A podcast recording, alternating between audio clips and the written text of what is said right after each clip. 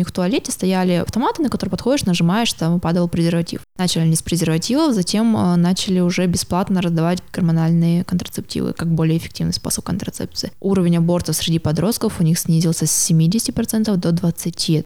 На вопрос, какие средства контрацепции используют, 50% ответили, что презервативы, и примерно 30% прерванный половой акт и совсем немного там осталось на гормональные средства контрацепции и на спираль. Ни одного нету метода контрацепции, который бы оказывал стопроцентный эффект. Даже на самых современных, самых крутых, продвинутых методах контрацепции есть небольшой процент того, что можно забеременеть. Соответственно, если не хотим забеременеть, спи один. Присказка на уровне пещерных людей.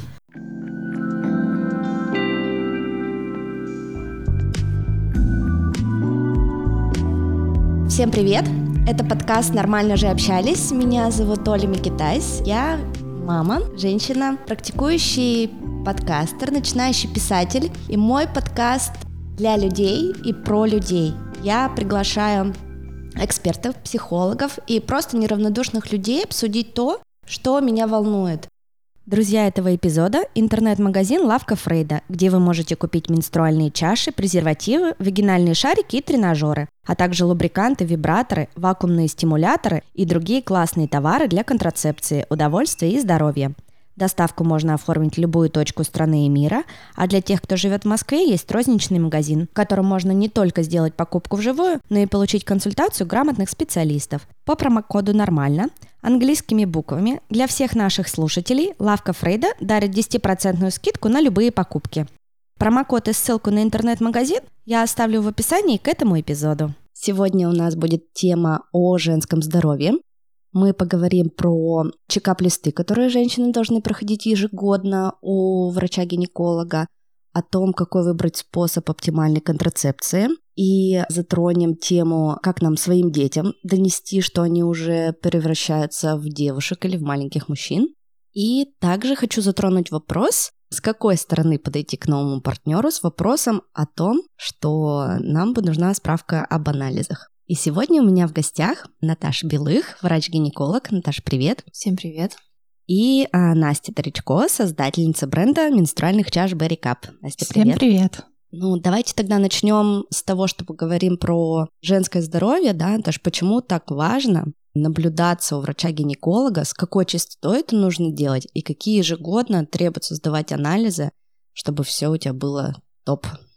Хорошо, смотрите, начнем с того, что в принципе женское здоровье это не только возможность иметь детей, но это и благополучная нормальная старость. Почему женщины в принципе статистически живут чуть дольше, чем мужчины? Потому что у женщины есть эстрогены, гормоны, которые защищают. И чтобы они нормально работали на, скажем так, в старшем репродуктивном возрасте, в переходе в переменопаузу, менопаузу, нужно об этом заботиться уже заранее. Поэтому если девушка в принципе здоровая, ее ничего не беспокоит, касаемо менструального цикла, выделения и так далее, то обследования они в будут минимальные. В возрасте до 30 лет достаточно ежегодного один раз в год, соответственно, осмотра у гинеколога и взятия мазка на онкоцитологию. В возрасте старше 30 лет к мазку на онкоцитологию добавляется обследование на вирус папилломы человека один раз в 3 года. В 35 лет дополняется обследование молочных желез, делается УЗИ молочных желез, либо маммография первично. Затем 40 лет раз в 2 года обследование молочных желез, после 50 лет ежегодное обследование молочных желез. Если же у женщины есть какие-то определенные проблемы с менструальным циклом или с выделениями, конечно, ее ежегодное обследование расширяется. Оно может быть не один раз в год, оно может быть и два раза в год и дополняется другими исследованиями, например, УЗИ малого таза, органов малого таза, при наличии, например, миомы матки. А миома матки сейчас помолодела это заболевание, если раньше оно встречалось у наших мам в возрасте 40-45 лет, то сейчас встречается у девочек уже, к сожалению, в 15 и в 16 лет. То есть еще до начала половой жизни имеются уже такие заболевания.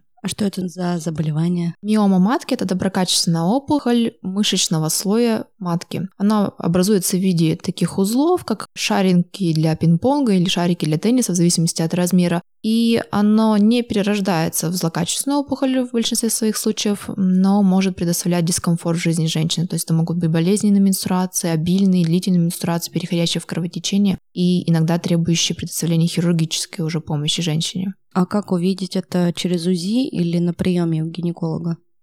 Маленькую миому матки, к сожалению, руками доктор определить не сможет, а на УЗИ зачаток этого узла уже будет виден, даже если он всего там 3-5 миллиметров. И женщина уже попадает уже под э, динамическое наблюдение, то есть раз в полгода она приходит к гинекологу и делает УЗИ малого таза. Ну вот я по собственному опыту, да, мне 31 год, у меня двое детей, и я не супер ответственный человек в плане своего здоровья. То есть если меня прижмет, я к врачу пойду. Типа если у меня все ок, то я к врачу не пойду. И мне кажется, я у гинеколога была последний раз, это я записывала про это даже подкаст этим летом, потому что меня уже капец как прижало, и у меня там была критическая ситуация, и, и я побежала к гинекологу, там сдала кучу всяких анализов, и мне сказали, ну, типа, все хорошо в итоге, приходите через год. И вот уже скоро год, и я такая думаю, блин, у меня ничего не беспокоит, там надо мне все-таки туда идти. Конечно, дойти нужно, потому что очень много заболеваний, которые не болят. Они будут проявляться по-другому, это будут минимальные какие-то признаки. Например, дисплазия рак шейки матки, они до последнего не беспокоят женщину, пока не появятся кровянистые выделения при половом акте, как правило, это возникает. Поэтому нужно раз в год сдавать мазочек на онкоцитологию, чтобы исключить вариант рака шейки матки, либо дисплазии, то есть предракового состояния шейки матки. И в чем еще коварство этого заболевания? В том, что болеют в основном молодые женщины, то есть пик заболевания приходится на 35, примерно 37 лет. Все, мне страшно уже Поэтому стало. дойти надо. Я записываюсь. А, ну, блин, мне кажется, это, а, знаете, от чего все идет?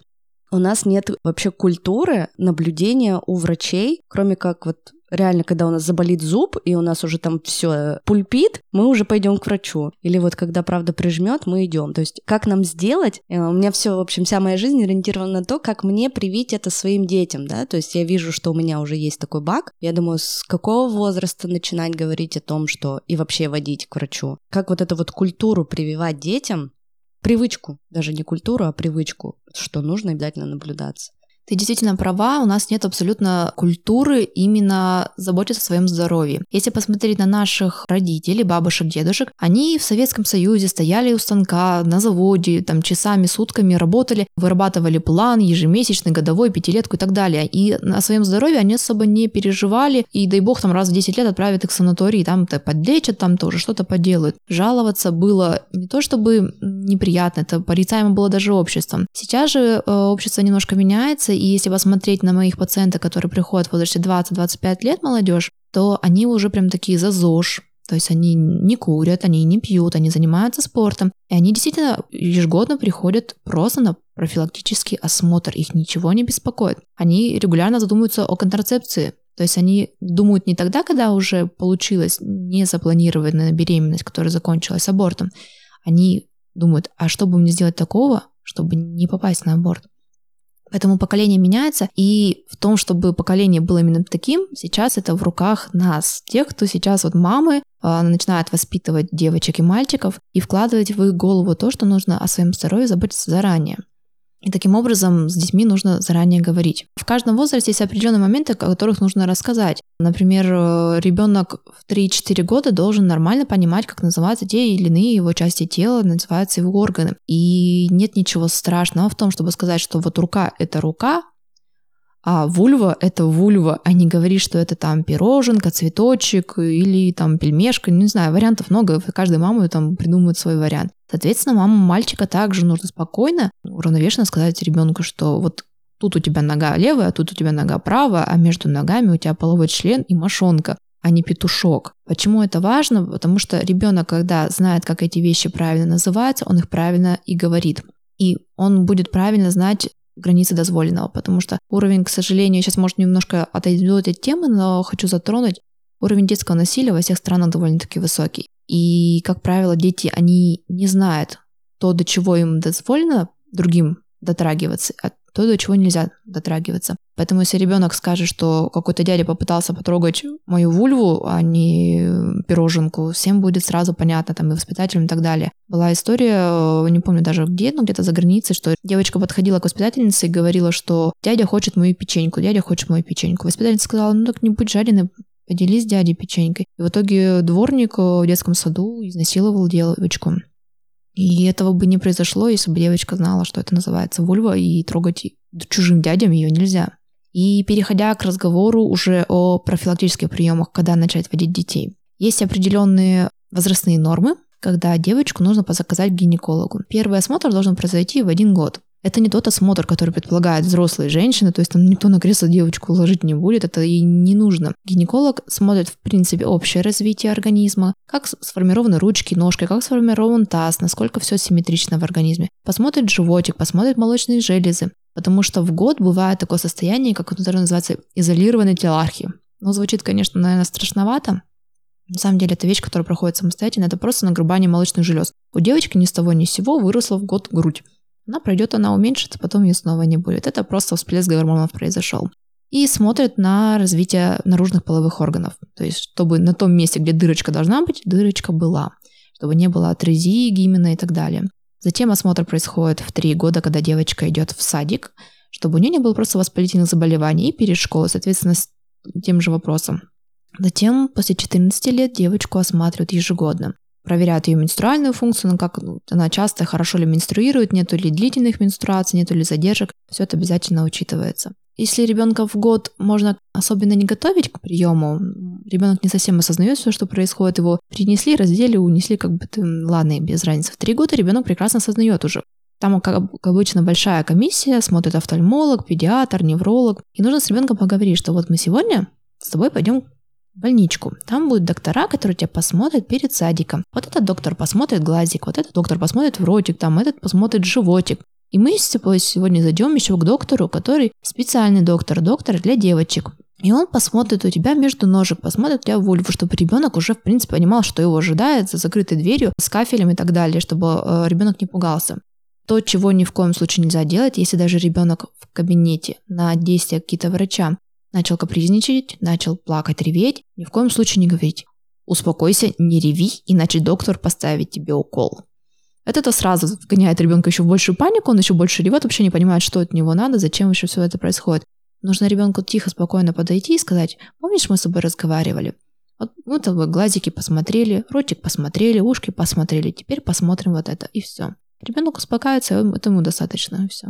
Угу. А для мальчиков, вот у Насти сын у мальчиков периодичность осмотра урологом примерно такая же, только это специально детский уролог, как правило, это совмещен с приемом хирурга, потому из-за того, что хирургическая патология и урологическая патология у мальчиков входят рядышком. Обращают внимание на развитие яичек в мошонке, то есть они не должны быть большими, не должны быть слишком маленькими, они должны быть все-таки два в мошонке, а не одно, потому что варианты крипторхизма, когда одно из яичек не опустилось в эмбриональном развитии, такие варианты тоже бывают. Исключают варианты водянок яичка, когда там собирается жидкость варикоцели, когда сосудики разрастаются в мошонке и другие моменты. То есть уролог тоже все это смотрит. Настя, у тебя вот есть, раз ты в этой теме, то не заменяешь вещи своими именами при общении с сыном? С сыном я все-таки не использую слово пенис. Угу. Наверное, это просто из-за моих каких-то тоже установок. Непривычно это все-таки для нас. Но, в общем-то, когда мы с ним, он иногда уже спрашивает, чем отличаются девочки от мальчиков. У нас есть детские книжки, рисунки мы рассмотрели, все там я ему объяснила. Ну, в общем-то, когда появляется вопрос, я ему объясняю все спокойно, и ну, каких-то вопросов там относительно именно секса у него пока нет. Ты вчера сделала опрос в сторис. Как вы узнали о месячных, да? Кто да. вам сказал? Какие у тебя были результаты? Я вот вообще не помню, чтобы со мной кто-то разговаривал. Ну, наверное, мама. Что-то как-то это мимо меня прошло. А, ну, во-первых, на вопрос, знала ли девушка о менструации до того, как она вообще впервые началась, 17% ответили, что нет. То есть это практически каждая пятая девушка не понимала, что происходит и пугалась. Очень многие девочки пишут, что они просто думали, что умирают, кто-то просто боялся даже маме сказать, что как так маме я скажу, что я умираю, у меня кровь на трусах. Потом еще и мамы находили грязные трусы и еще и ругали за это девочек, что они скрывают. В общем, печальная, мне кажется, очень статистика. Я вообще о месячных, мне кажется, узнала от подруг, которые были постарше меня, у них это уже началось, они там что-то говорили про прокладки, там про тампоны. Для меня это было какая-то вот не про меня, это со мной не случится, это со мной не будет. И в один прекрасный день лето, как сейчас помню. У меня была прекрасная белая юбка и белый топ. Я в этом пошла вся такая белая, красивая гулять. Возвращаясь домой, что-то болит живот. Но я думала, как-то, может, съела не то. Потом такая смотрю, опа, кровь как бы на белье. Мама на работе, дома только папа. И это просто ситуация. Что делать? Что там еще какие были у нас опросы? Кто рассказал про месячные? Примерно половина, даже больше половины, наверное, девушек отметили, что родители либо родственники. Примерно одна треть ответили, что сами нашли информацию, то есть с ними вообще никто не говорил. Ну и также примерно одной трети рассказали друзьям. Ну, во-первых, это задача мамы, ну, первоначальная, мне кажется, при общении с ребенком. А во-вторых, это задача школ и образования. А у нас же вообще этого нет в школе. То есть у меня в школе на урок ОБЖ пришел представитель Олвис, принес прокладки, нам все раздали, было где-то нам 13, может быть, лет или 14, то есть у всех уже были месячные, кто-то, я училась в не очень благополучной школе, у кого-то уже даже был секс, и они такие пришли, раздали прокладки, мы поржали, ну, типа, окей, спасибо. Сейчас вот, Наташ, как-то изменилась ситуация? Со школами на самом деле сейчас все очень сложно. Если раньше можно было просто скажем так, прийти в школу и поговорить с девочками о вопросах полового развития, контрацепции и так далее. Сейчас это запрещено, потому что это приравнивается к сексуальному, там, чуть ли не растлению малолетних. Раньше, когда я училась в студенчестве, у нас было волонтерское движение, мы рассказывали как раз о половом воспитании, о контрацепции, предохранении от инфекции, передаваемым половым путем. Но ходили мы по колледжу. Там все, конечно, попроще, потому что уже более возрастная категория, хотя они тоже несовершеннолетние. Но они уже отдельно живут там от родителей, и в этом проще. Со школами тяжело, и в школы перестали пускать врачей. Мы немножко пошли по другому пути, потому что одна из классных руководительниц сама вышла на меня, предложила такую ситуацию, чтобы я поговорила с девочками, которые обучаются в его классе. Мы подписали согласие от всех родителей этих девочек на беседу с врачом, подписали э, обращение директора школы в Министерство образования и такое же обращение директора школы к главному врачу нашей клиники. И девочки пришли уже в клинику. Благо у нас есть неплохой такой конференц-зал, в котором девочки разместились, я показала им небольшую презентацию, больше мы разговаривали в режиме диалога, вопрос-ответ, вопрос-ответ, и показала им, как устроен, в принципе, кабинет гинеколога, что их может ожидать на приеме гинеколога, рассказала их о правах в разделе медицины, что девочки с 15 лет могут приходить на прием без мамы. Многие этого даже не знают, поэтому боятся и не идут на прием к гинекологу. По 323 закону девочка с 15 лет может подписывать сама согласие на оказание медицинской помощи.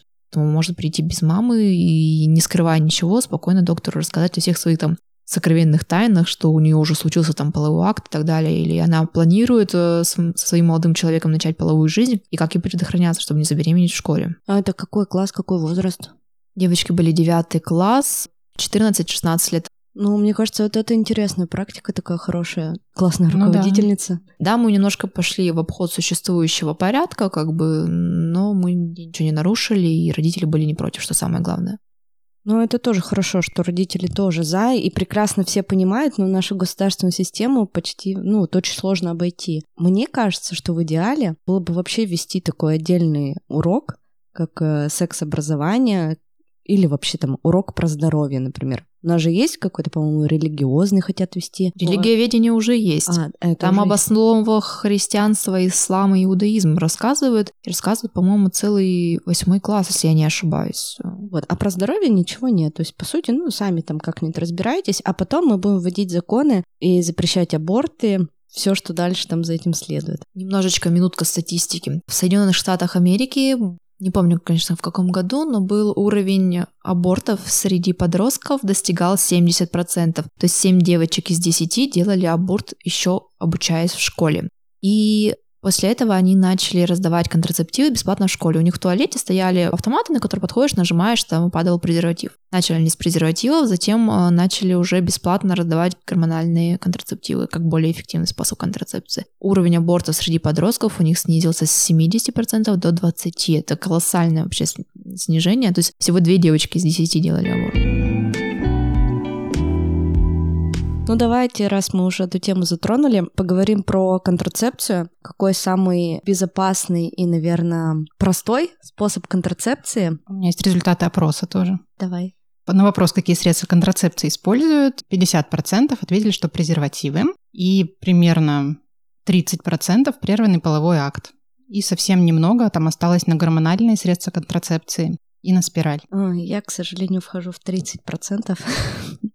Но когда я начала проходить лечение у своего гинеколога, мы подобрали мне гормональные таблетки. Спирали для меня это было чем-то там сверхъестественным. Потом одна знакомая мне поставила чип, и я тоже загорелась, думаю, хочу какой-то вот этот чип. Потом я развелась с мужем, думаю, ладно, пофиг на этот чип. И вот последнее время предохранялась таблетками. Расскажи про чип. Начну немножко издалека, потому Давай. что ни одного нету метода контрацепции, который бы оказывал стопроцентный эффект. Даже на самых современных, самых крутых, продвинутых методах контрацепции есть небольшой процент того, что можно забеременеть. Соответственно, если не хотим забеременеть, спи один. Чем я и занимаюсь, собственно, Да, сейчас. действенный способ контрацепции. Касаемо чипа, называется он по сути имплант, потому что чип это все-таки электронная система, а это имплант. Представляет собой маленькую пластиковую трубочку, внутри которой содержится гормон прогестин, который делает такое состояние псевдобеременности, как будто организм уже беременен. Блокирует овуляцию, истончает эндометрий, что, получается, невозможно оплодотворить яйцеклетку, даже если она оплодотворится, она не прикрепится к эндометрию и сгущает цервикальную слизь, чтобы сперматозоиды тоже не могли внутрь пробиться. Вводится он в, предпле- в плечо под кожу э, нерабочей руки. То есть, если вы правша, вводится в левое плечо, если вы левша, вводится в правое плечо. Действует этот метод контрацепции 3 года. Через 3 года нужно будет сделать маленький надрез, достать этот трубочку и либо ввести новую, либо там планировать беременность, либо на другой метод контрацепции уходить в зависимости от того, чтобы вам удобнее было. А он отрицательно не влияет, если ты как бы планируешь еще детей? То есть он за три года изживает себя? За три года он изживает себя, потому что он каждый день выделяет маленькую-маленькую дозировочку гормона. Там в этой трубочке содержатся микропоры, очень мелкие, и они вот пропускают небольшое количество гормона. Касаемо отрицательного влияния. В исследованиях было доказано, что женщины, которые использовали любой из гормональных методов контрацепции после прекращения э, использования этого метода, беременеют с той же скоростью и качеством, скажем, как те женщины, которые не использовали никакой метод контрацепции. То есть, грубо говоря, там занимались прерванным половым актом, либо вообще не было половых актов до этого. А том, как мы можем беременеть или не беременеть, получается у женщины это или не получается, мы говорим только по течении 12 месяцев. Если 12 месяцев не получилось заб- забеременеть, это бесплодие. До 12 месяцев молодая пара могут спокойно все это пытаться планировать. После 35 лет считается уже пара не молодая, поэтому 6 месяцев им отдается на это дело. Я почему просто затронула вот эту тему контрацепции, чтобы объяснить, почему я, например, не использовала все вот эти методы. У меня был только способ контрацепции, если это можно так назвать, прерванный половой акт, потому что у меня всегда был на протяжении там, 13 лет один и тот же постоянный партнер. Соответственно, если бы у меня были разные партнеры, то я бы никогда этим не воспользовалась, потому что уровень заболевания ВИЧ достаточно высокий. ВИЧ-инфекция действительно это бич современного времени, потому что все больше и больше пар становится ВИЧ-положительной. Если раньше мы говорили о ВИЧ только в контексте наркоманов, то сейчас это и состоятельные, и благополучные люди, которые вот просто один раз понадеялись на авось и получили в ходе половых актов эту инфекцию. Даже а правда, что можно через оральный секс тоже заразиться? Заразиться ВИЧ-инфекцией можно через любой вид полового контакта, то есть будь это вагинальный, анальный или оральный. Через вагинальный и анальный больше вероятность, потому что при анальном происходят микротравмы, маленькие трещинки, в которые все больше и больше может попасть частиц вируса. При вагинальном контакте также образуются микротрещинки в влагалище всегда все равно. При оральном контакте, если с ротовой полостью все прекрасно, замечательно, у вас там нету стоматита, каких-то язвочек во рту, ранок, вы недавно зуб не лечили, то вероятность заражения низкая, но она все равно остается. А как предохраняться при оральном половом акте? При оральном половом контакте использовать презерватив. А если это оральный секс с мужчиной, если мужчина женщине делает, то есть э, либо специальные накладки силиконовые для кунилингуса, либо просто разрезать презерватив, то есть срезается кончик презерватива и вдоль потом всей длины презерватив тоже разрезается. Получается такой прямоугольничек, который можно положить на вульву и использовать при кунилингусе. Ну это же что-то не то. Зато надежно. Мне кажется, это какой-то странный метод контрацепции. А вот э, салфетки есть еще какие-то специальные.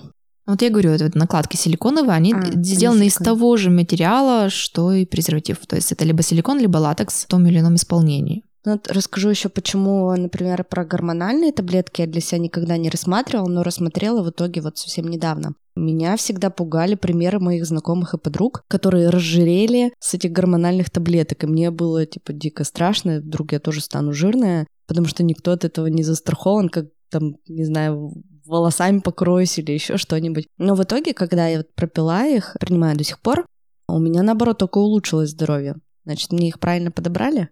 Безусловно, все гормональные таблетки для контрацепции, они имеют разный состав. Разное количество эстрогенового компонента, разный по составу эстрогеновый компонент. И что самое важное, разный гистогеновый компонент. Они есть э, как с добавочным андрогенным влиянием, то есть похожим на мужские половые гормоны, это будет хорошо девочкам, которые вот такие слабенькие, хиленькие, субтильненькие, мышечная масса у них вообще ноль, и либидо у них ноль, вот им жить неинтересно. Вот им такой контрацептив хорошо подойдет, и у них немножко живость в организме появится. Если же девушка была сама по себе довольно-таки сильно активная, и дополнительное андрогенное влияние приведет к тому, что у нее могут появиться какие-то там волоски дополнительные по мужскому типу, могут даже появиться высыпания по типу акне, в настроении появится не живость, а появится наоборот агрессия, характерная для мужского организма.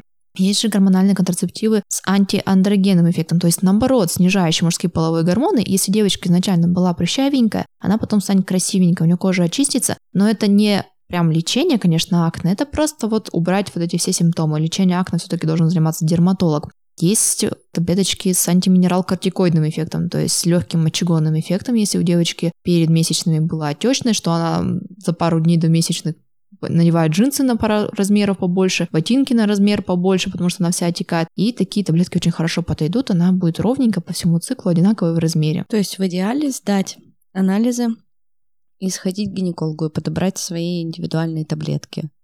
И да, и нет. К гинекологу, конечно, нужно прийти, потому что препараты все эти рецептурные, они должны подбираться гинекологом, и они действительно подбираются. Нельзя сдать анализы на гормоны и понять, какой тебе контрацептив необходим, потому что мы сдаем анализы на натуральные гормоны, которые у нас в крови циркулируют, а пьем-то мы все-таки синтетику, то, чего у нас в крови определяться не будет. Поэтому какой бы уровень гормонов не был в крови, подбор происходит, называется это эмпирический метод в медицине. Но если очень сильно перевести, то это пальцем в небо.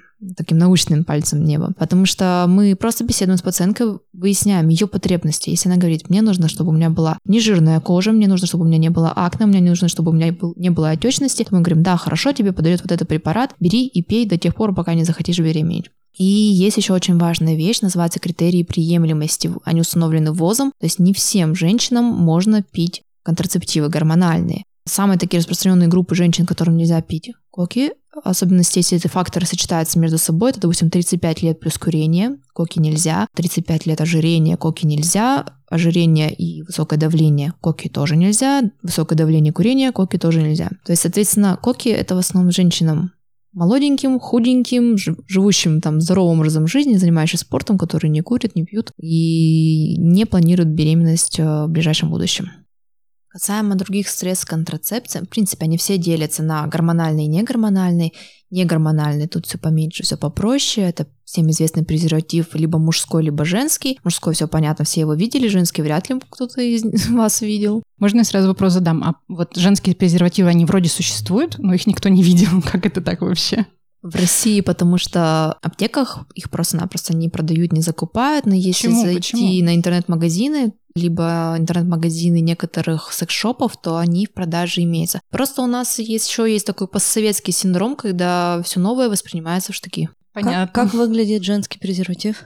Женский презерватив, он значительно больше, чем мужской. Вводится он во влагалище и просто как мешочек внутри находится. При этом у него более большая площадь защиты латексом э, наружной поверхности половых органов у женщины, поэтому меньше вероятность э, передачи, например, того же герпеса, потому что вся поверхность вульвы тоже прикрыта этим презервативом женским. Блин, до 30 лет дожить и не знать, что существуют женские презервативы.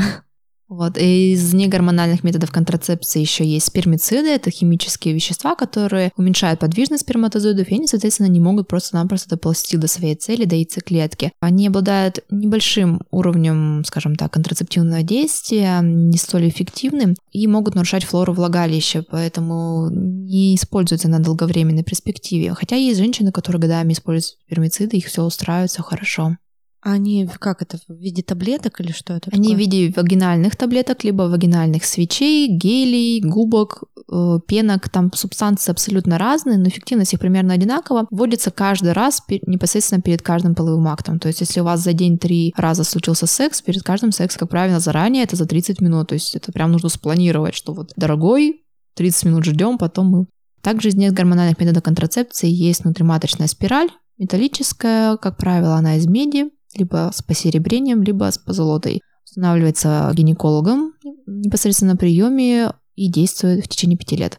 Самый дешевый, довольно-таки старый метод контрацепции. Хороший, но не защищает, к сожалению, от внематочной беременности, о чем многие женщины забывают.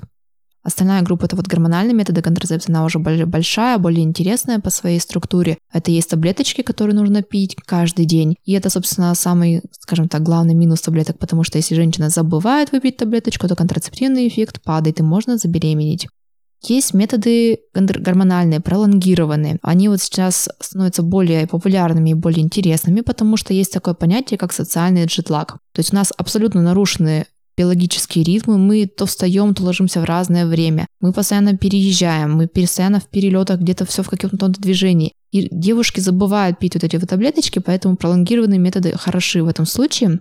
К ним относится влагалищное кольцо, ставится оно во влагалище на 21 день и также выделяют по чуть-чуть, помаленечку гормоны, оказывая контрацептивный эффект. Потом колечко достается, 7 дней перерыв, приходят месячные и ставим новое кольцо. Тот самый имплант, о котором мы говорили, вводится он под кожу на 3 года. Есть внутриматочная спираль с гормонами, тоже действует 5 лет. А, и есть еще пластыри накожные, клеится один пластырь, 7 дней действует, меняется на второй, на третий, потом перерыв. Но все вот эти гормональные способы контрацепции, они не защищают от э, ВИЧ?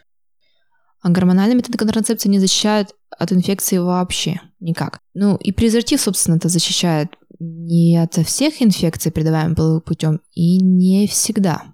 То есть они не оказывают стопроцентной защиты. Это не значит, что если у полового партнера обнаружилась какая-то инфекция, но мы будем спать в презервативе, то я сто процентов не заболею. Да, заболеть все равно можно какой-то небольшой процент остается. Есть вирусы, которые значительно меньше, чем пора презерватива, и они передаются не только при контакте с э, семенной жидкостью, то есть со спермой, а при контакте с кожей также. Это вирус папилломы человека, э, и от него презерватив не спасает. Но в идеале, когда у тебя появляется новый партнер, да, мы подошли к этой теме, то нужно попросить у него справку об анализах. Как это правильно сделать? Э, у тебя, Настя, был такой опыт? Нет, я уже сколько, 14 лет живу с, с мужем, поэтому mm. у меня не было. Mm-hmm. Ну вот, хорошо, мне этот вопрос актуален. Как попросить справку и какие там должны быть анализы? Попросить справку на самом деле просто. Вот все проблемы в человечестве решаются словами через рот. Открываем рот и говорим, милый, дорогой, между нами вообще что? Мы к чему идем? То есть э, на каком уровне наши отношения и что нас дальше ждет? Наши отношения на уровне первого свидания. Ну, на первом свидании, думаю, об этом не стоит говорить, да, как бы, поэтому хотя бы свидание, наверное, на пятое это нужно перенести, как мне кажется. Но уровень социальных норм все равно всех разный, кому-то и на втором, кому-то и на первом это нормально. Поэтому просто об этом нужно спросить. То есть есть же вообще, когда люди встречаются только исключительно ради секса. И это нормально. И многие там на всяких э, Тиндер Пьюр. Да, Тиндер. Знакомиться специально для секса. Окей, вот мы посмотрели фотки друг друга, все понравились, встретились в реале. Тебя устраивает, что мы просто переспим и разбежимся? Да, меня устраивает. А тебя устраивает? Да, меня тоже устраивает. Окей, давай. Я тебе справку, ты мне справку. Тут стоит вопрос о том, что должно содержаться в этой справке. В идеале, если женщину смотрит гинеколог, мужчину смотрит уролог. Это не только просто перечень анализов, который сдан в какой-то из частной лаборатории. Потому что частная лаборатория — это все-таки тоже бизнес, коммерческий бизнес, который предлагает комплексы обследования анализов, в которые включены не все необходимые анализы и включены многие лишние. Что должно обязательно входить из обследований на инфекции, передаваемые половым путем? ВИЧ, сифилис, гепатит Б, гепатит С – это анализ крови из вены. Годность этого анализа не более трех месяцев. Следующая группа инфекций – это те, которые берутся мазком. У женщины это при осмотре на кресле, у мужчины это мазочек из уретры. Обязательно должны быть хламидии, микоплазма гениталиум, микоплазма гоминис не относится к инфекции, передаваемой половым путем. А, должен быть мазок на нейсерия гонорея, это гонорея, трихомонос вагиналис, это трихомониаз, вирус простого герпеса 1-2 а, и вирус папилломы человека на все онкогенные штаммы. Многие лаборатории забывают про четыре вот этих обязательных анализа крови, ВИЧ, сифилис, гепатит Б и С, и включают то, что не нужно. Они включают цитомегаловирус, который вообще не относится к инфекции, передаваемой путем, уреоплазму, уреолитикум, уреоплазму парум, микоплазму гоминис, которые всегда живут в уретре у мужчины, во влагалище у женщины, и не приносят какого-либо дискомфорта. В случае, когда вы просто сдали анализы в частной лаборатории показали друг другу справки, могут возникнуть э, диссонансные ситуации, когда партнер будет предъявлять, да ты чем-то больна, увидя, что рядом там с уреоплазмой, уреолитиком стоит плюсик, что она обнаружена. А женщина при этом ничем не болеет, у нее все хорошо. Или там у нее горнорелла вагиналис обнаружена, ставит плюсик, или вообще, не дай бог, там кандида альбиканс там посмотрит, это то, что вызывает молочницу. Грибок молочницы всегда во влагалище живет. Это ничего страшного. Но вот только тогда, когда у женщины появились проблемы, и у нее это беспокоит, тогда мы это лечим. Но это тоже не инфекция, передаем путем. Поэтому все, что в лаборатории сдали, принесли врачу, Врач посмотрел, врач еще раз посмотрел при этом на кресле, ну, то есть визуально все оценил. Если все хорошо, тогда, да, пишется справка, что данных за ИПП у этого человека нету. Вот, сдавайте, молодые люди, приходите со справкой. Вставайте в очередь. Кастинг открыт. Да. Настя, давай перейдем к чашам, и ты нам расскажешь, что это за чаши такие волшебные, и как они вообще работают, с какого возраста их можно использовать, как они в России появились, и как ты пришла к созданию этих чаш. Расскажи, пожалуйста. Вообще начнем так же, вот как, наверное, все очень мало знают о средствах контрацепции, так и о средствах менструальной гигиены. Все знают мало, то есть все считают, что это только тампоны и прокладки. А на самом деле менструальные чаши уже существуют с 1936 года, то есть ну, почти уже 80 лет, да, по-моему. Но почему-то вот информация о них очень ред... мало распространяется, и тем более до России она очень поздно доходит. Я узнала год назад. Вот. Я два. Я узнала о чашах в 2008 году. Случайно абсолютно на интернет-форуме, когда просто там какая-то девушка написала, что пользуется чашей Мункап. Я, я такая подумала, что, что это, полезла гуглить. На русском языке вообще не было информации, нашла сайт производителя. Это были чаши Мункап из Великобритании. Вот они как раз первые, кто начал производить силиконовые менструальные чаши с 2002 года. И я даже тогда уже подумала, как же так, 6 лет существует какое-то новое средство гигиены, а я даже о нем не слышала. Ну и, в общем-то, по отзывам мне очень захотелось попробовать, потому что, что, во-первых, там в отзывах писали, что абсолютно ничего не ощущается, и ты ходишь как в любой другой день, что можно носить 12 часов, что одна чаша вмещает как три тампона. Я думаю, что же это за чудо такое, надо попробовать. Заказала, попробовала, мне, естественно, очень понравилось, и действительно я поняла, что ну, отзывы вообще-то не врут, все правильно, все правда. И я подумала, что раз в России еще никто не продает чаши, то, в общем-то, можно попробовать. Заключила с производителем договор и вот с 2009 года начала продавать в интернет-магазине Чаши сначала были вот одной марки, Мункап, потом начали появляться новые бренды. И вот если в 2009 году, когда я магазин открывала, их было всего три в мире, то сейчас 250 брендов менструальных чаш во всем мире существует. Очень круто. Да. Но все равно, почему эта тема не популярна? Это же эко, это удобно. Ты вот сказала, можно 12 часов носить, вообще не париться. Минусы какие-нибудь есть? Вот у меня была в гостях Женя Кузьмина, мы тоже затронули тему чаши, она сказала, что ей чаши не подошли. То есть mm они как э, размером отличаются, и как ее подобрать. Давай сначала отвечу на вопрос, почему не популярна. Потому mm что эта тема такая табуированная, да, про менструацию, в общем-то, так же, как и про секс, очень сложно всем разговаривать, и почему-то никто обычно не спрашивает, а ты чем пользуешься, а какие у тебя по обильности выделения. И многим женщинам даже просто очень сложно про менструацию что-то вообще обсуждать, даже когда вот э, мы участвуем в разных э, маркетах, и у нас там стоит стол, да, вот с нашей продукцией, с чашами, многие девушки прямо делают огромные глаза и обходят нас просто там по максимальному радиусу, потому что очень боятся этой темы. То есть, ну, менструация считается вот чем-то стыдным, грязным, поэтому, да, обсудить э, вообще, что вот существует такое средство гигиены и как им пользоваться, многим сложно. Так о чем говорить, если у нас в рекламе до последнего времени, мне кажется, использовалась голубая жидкость для да. изображения крови в рекламе прокладок? Ну, это же постоянно. Да, то есть, э, ну, когда, и когда ты видишь, что то, что как бы у тебя происходит, абсолютно не соотносится с тем, что в рекламе показывают, где там чистенькая беленькая прокладка с голубой жидкостью, и ты понимаешь, что у тебя абсолютно не так, у тебя это запахи, у тебя это вот все там, допустим, очень обильные выделения. Девушки думают, что, наверное, что-то это не так со мной, и, в общем-то, ну, очень с большой брезгливостью начинают относиться и постараются эту тему вообще не поднимать. Поэтому, а чтобы рассказать девушке про чаши, нужно, в общем-то, достаточно долго с ней пообщаться и вообще рассказать, как ей пользоваться. И поэтому, ну, это сложнее, чем продавать просто прокладки и тампоны. Хочу добавить, как гинеколог, в чем крутость именно чаш. Есть такое понятие, как обильные менструальные кровотечения, когда месячные идут обильнее, чем они должны быть в норме. ВОЗ, конечно, молодцы, они предложили нам, говорят, вот 80 мл за всю менструацию должна женщина терять. А как, простите господи, мы должны это оценить? Если большинство женщин пользуются прокладками, но не отжимать же их, как бы, да, там, или тампоны. В чашах все Классно, понятно. Там каждая чаша, они в зависимости от размера, разного объема. И мы спрашиваем, какая у вас чаша, сколько вы ее там за день меняете, и сколько дней месячные идут. Все это суммируем, умножаем и получаем объем теряемой крови у женщины за период менструации. Это очень удобно, очень понятно и для постановки диагноза и дальнейшего тактики обследования и лечения женщины. Ты своим клиентам рекомендуешь чаши использовать? Я когда, в принципе, сама только о чашах узнала, у меня был прям такой диссонанс, потому что я зашла в интернет, там миллион разных чаш, разные какие-то размеры, я так немножко задумалась и отложила эту тему. Потом как-то случайно на просторах Инстаграм мне попалась вот чаша Berry Cup, мы списались, и мне привезли вот э, несколько образцов для того, чтобы демонстрировать пациентам, показывать, и один, собственно, мне. И мне так все было классно, мне все подошло, мне было удобно, собственно, я пользуюсь до сих пор.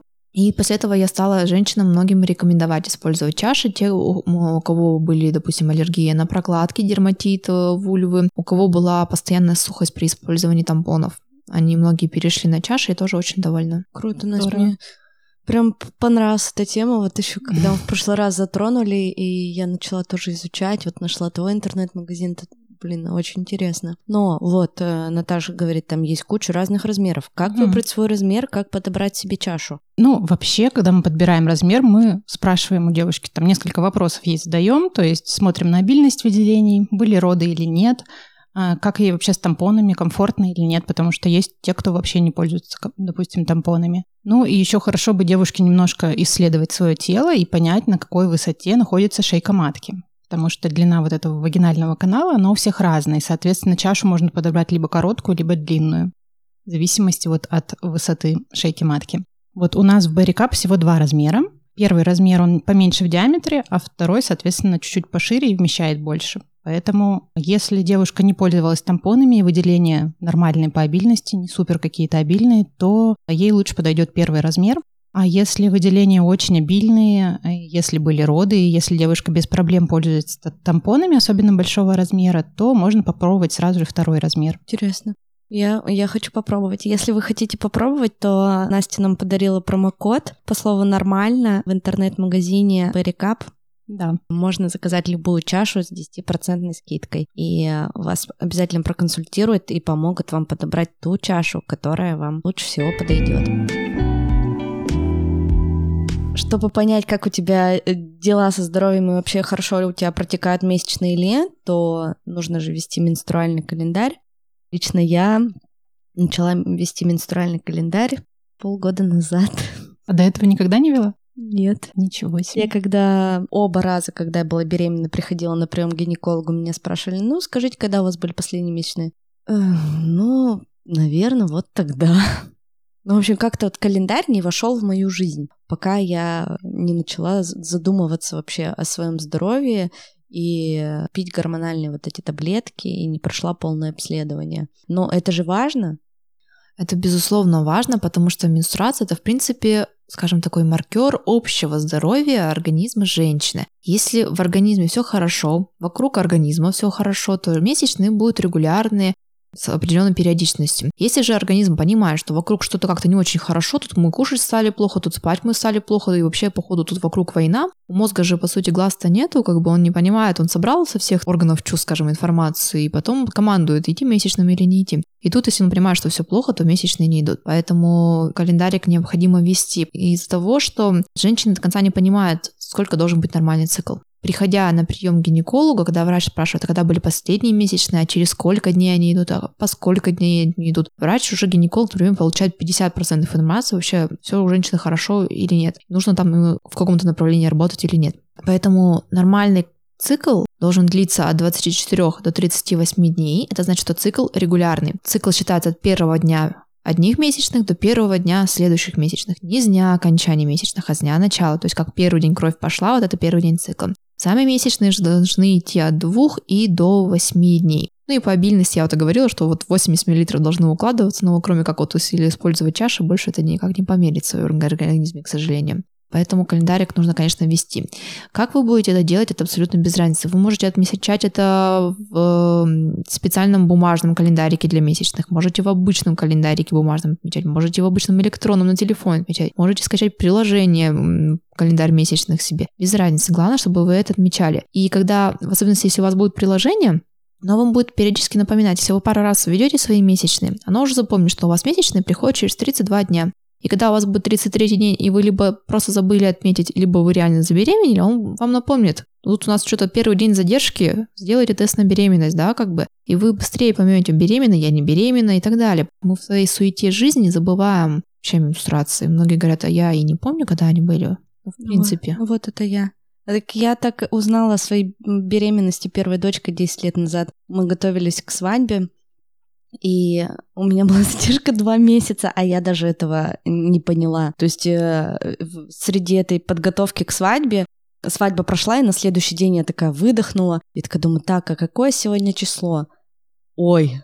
И мне подружки говорят, блин, давай быстрее, делай тест. И я сделала тест, и оказалось, что я беременна. На следующий день после свадьбы я об этом узнала. То есть у меня задержка была два месяца. И я вообще даже не отразила. Вот тебе живой пример человека некомпетентного. Я на премии половина таких, не переживай.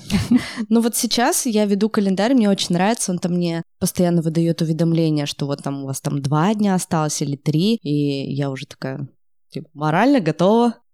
Ну да, тем более в особенности нужно приучать девочек молодых, у которых месячные только начались, чтобы понимать, насколько они у нее установились. То есть факт установки регулярных месячных тоже очень важен. И как вариант, э, если мама не может нормально с дочкой пообщаться насчет темы месячных, во многих сейчас э, заложены небольшие обучающиеся такие моменты, что вот за пару дней до месячных могут появляться вот такие симптомы, это нормально, чтобы девочка не пугалась. Она пару раз посмотрит, конечно, потом ей это уже будет неинтересно, но она уже будет знать об этом, и это будет хорошо. Ну вот классное у меня приложение Flow, мне оно очень нравится. Мне Самое тоже. популярное. Да?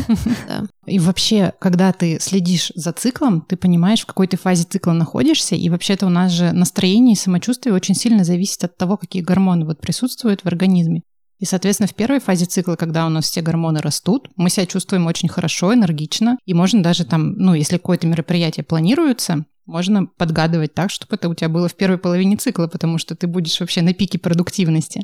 Ближе к месячным ты знаешь, что у тебя начнутся какие-то симптомы, или просто иногда я понимаю, что что-то я себя вообще очень плохо чувствую, меня все бесит, меня вообще, я вообще не в себе смотрю, ну правильно, у меня там все пять дней до месячных, значит, у меня это все нормально гормонами обусловлено. То есть я уже не копаюсь в себе, а просто понимаю, ну, это гормоны так на меня влияют. Поэтому это, конечно, вот... гормоны. Небольшая присказка вообще, по, почему все с женщинами так происходит. Вот есть две фазы цикла. Первая фаза цикла и вторая фаза цикла. В первую фазу цикла сразу после месячных очень много эстрогенов, эстрогеновая фаза. Мы такие красивые, кожа красивая, волосы вьются, глаза горят. Это значит, что вот чисто исторически это нужно женщине искать мужика. Для чего? Для того, чтобы размножиться. Ну, мы все-таки животные, да. как бы у нас цель это размножение и продление рода. Вот нужно найти мужика. Случается овуляция, слава богу, мужика нашла, все, случилось волшебство, Потом организм, он либо понимает, что мы забеременели, либо понимает, что мы не забеременели. Если мы не забеременели, включается что? Включается ПМС. Женщина из милой душечки превращается в что? В ужасного кричащего пещерного медведя, потому что мужик плохой, мужик не оплодотворил, надо его из пещеры выгонять, чтобы потом искать нового. Поэтому женщина становится злая, агрессивная, ей ничего не хочется, она лежит в своей пещере, сомкнувшись с калачиком, и тихо скулит, пока не придут эти месячные. Потом приходит месячный, живот болит, кровь течет, она вообще а а агрится неимоверно. Но потом все восстанавливается, нарастают новые эстрогены, все прекрасно, птички поют, глаза горят, идем на поиски нового мужика. Спасибо вам большое, девочки. Мне понравился этот эфир. Я очень много для себя узнала нового. Узнала новые способы контрацепции. Узнала о чашах. Я о них знала, но узнала еще больше, и мне прям стало интересно и захотелось попробовать. Спасибо, Настя. Я обязательно укажу в описании к этому эпизоду чекап анализов, которые нужно спросить у партнера, который нам сказала Наташа. Тебе большое спасибо, что придумала такую тему и позвала нас в гости. Тоже большое спасибо тебе, и это очень классно, что такие темы все больше и больше поднимаются. Именно в нашем городе, в Екатеринбурге мы это делаем. И я надеюсь, что этот выпуск э, станет для вас очень полезным, информативным. Вы сможете поговорить со своими детьми, со своими дочками, со своими сыновьями о том, что очень важно следить за своим здоровьем, очень важно сдавать анализы, потому что если мы будем здоровые, мы будем красивые, счастливые, и все у нас будет классно. Всем большое спасибо. Подписывайтесь на подкаст на Apple подкастах, Яндекс Музыки, Castbox. Оставляйте свои комментарии, звезды. И не забывайте, что у меня есть телеграм-канал, в котором я делюсь всеми новостями, и кошелек на Патреоне, где вы можете поддержать подкаст а, любым донатом. Всем пока, обнимаю, целую.